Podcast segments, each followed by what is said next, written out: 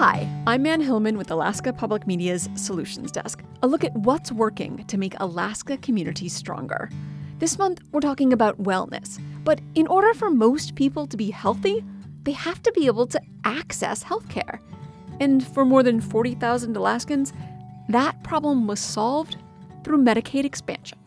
Andi Riley was one of them. We want this to feel like a second home to individuals, especially those that don't don't have a home.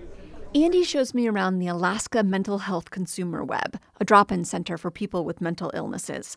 We tour the living room with its plush leather couches and greenhouse plants, the wide kitchen where people cook and share food.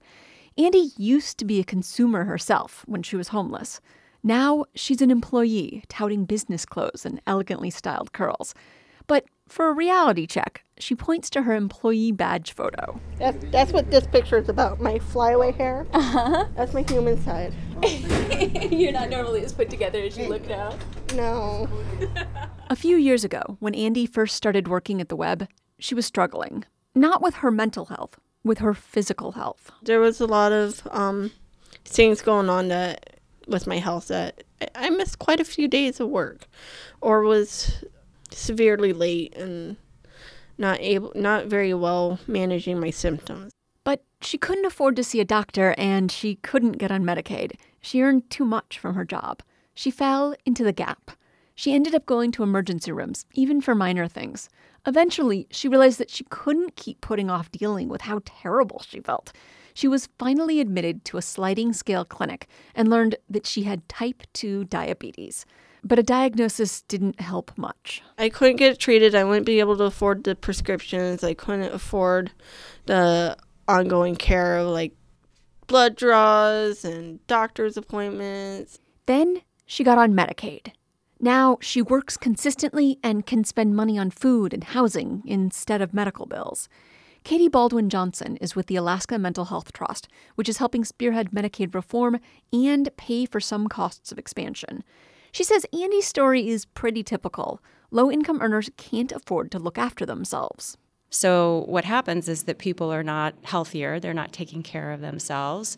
Um, so, having access to a primary care provider, for example, where maybe someone did not previously, um, certainly could help with um, stabilization in a work placement. Medicaid expansion started in Alaska in 2015 to provide health care to low income adults who don't have children. The fight over it went all the way to the state Supreme Court. It was so controversial because Medicaid is one of the most expensive items in the state budget. But for Medicaid expansion, the federal government pays more than 90% of the cost. Baldwin Johnson says Medicaid expansion has been especially important for people with mental health issues. Access to medical providers helps catch illnesses before they get really serious and cost more to treat or cause other problems. People with substance use disorders can get treatment through Medicaid, which reduces the cost burden on society when people are using um, alcohol and drugs and um, impacted by addiction, there's a huge cost. Um, billions of dollars to our state, both in um, loss in workforce productivity, um, accidents, um, healthcare consumption, you name it. The Department of Health and Social Services is working on ways to measure the cost effectiveness of Medicaid expansion and reform.